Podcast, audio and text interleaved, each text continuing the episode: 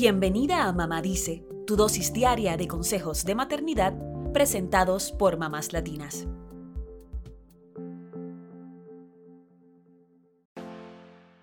Julio es el Social Wellness Month o mes del bienestar social.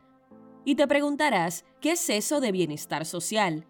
Pues es la forma en que interactuamos con quienes nos rodean para tener un sistema de apoyo que incluya amigos, familiares, vecinos, compañeros de trabajo y más. Si mantenemos un buen nivel de bienestar social, podremos construir relaciones saludables con los demás. Pero ¿cómo fomentar relaciones sanas con todo el que te rodea? Hoy compartimos algunos consejos. Número 1. Todas las relaciones saludables comienzan por el amor propio, por ser tú misma y aceptarte como eres. Se dice que no podemos dar lo que no tenemos, así que para tener relaciones saludables debemos ponernos nosotras mismas como prioridad, darnos el amor y la seguridad que necesitamos. Aprende a quererte, a mejorar tu autoestima, a respetar tus valores y tus metas. Y nunca dejes de ser tú para complacer a los demás. Número 2. Evita idealizar las relaciones con los demás y deja de tomarte las cosas de forma personal. Ninguna relación será perfecta porque todos somos humanos imperfectos. Siempre habrá buenos y malos momentos. La clave está en cómo los enfrentamos. Y también recuerda que hay cosas y acciones de los demás que nada tienen que ver con nosotros, así que no te lo tomes personal. Cada quien habla desde su perspectiva, desde lo que le pasó, y a veces solo proyectan su realidad en ti.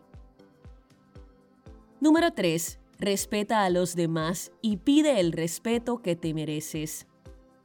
Es fundamental en cualquier relación mantener la armonía a pesar de ver la vida de forma distinta. Cuando haya conflictos, establece acuerdos, busca la negociación. Número 4. Aprende a escuchar y no des consejos si no te los piden. Puede ser difícil escuchar sin juzgar, pero cada quien necesita recorrer su camino. Así que mejor preguntar, ¿qué necesitas de mí? ¿Quieres que solo te escuche o que te dé mi punto de vista? De esta manera, respetas el proceso de tu ser querido sin entrometerte. Número 5 Recuerda que las relaciones sanas te impulsarán a ser mejor. Rodéate de entornos que te ayuden a avanzar, que sean solidarios y que se preocupen por el bienestar común. Y también haz lo mismo por otros. Número 6. Acércate a esas personas que te hacen sentir que no estás sola. No eres una carga para los demás, cuando necesites desahogarte, busca a tu mejor amiga, a tu hermana, a tu mamá o a alguien que te dé ese acompañamiento que necesitas. Número 7. Aprende a comunicarte asertivamente. Di lo que piensas y sientes con las palabras adecuadas en el momento indicado y evita desquitarte con otros si las cosas no salen como esperabas, ya que esto afecta los vínculos afectivos y crea resentimientos. Número 8. Aprende a aceptar cuando estás equivocada.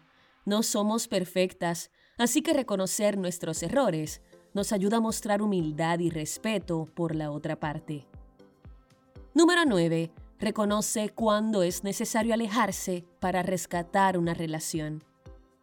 Hay momentos en que no sabemos cómo expresar lo que sentimos sin ser hirientes. Entonces es mejor alejarnos y darnos un espacio para recuperarnos. Una relación que necesita sanar a veces requiere distancia y espacio de recuperación. Cuando las aguas se calmen, podrán regresar y reparar el vínculo. Número 10. Realiza actividades que fomenten la conexión y aprende a trabajar en equipo. En toda relación, sea de pareja, familiar o amistad, se necesitan dinámicas que los conecten emocionalmente. Busca esas actividades en común y acércate a las personas que quieres. También es importante que aprendas a trabajar en equipo, pues la cooperación es necesaria para construir relaciones saludables. Sabemos que es imposible caerle bien a todo el mundo, pero con estos consejos podrás acercarte más a esas personas que forman parte de tu grupo de apoyo. Las relaciones con los demás están en constante construcción, así que nunca es tarde para fortalecer los vínculos existentes o para crear nuevos vínculos que te hagan sentir querida.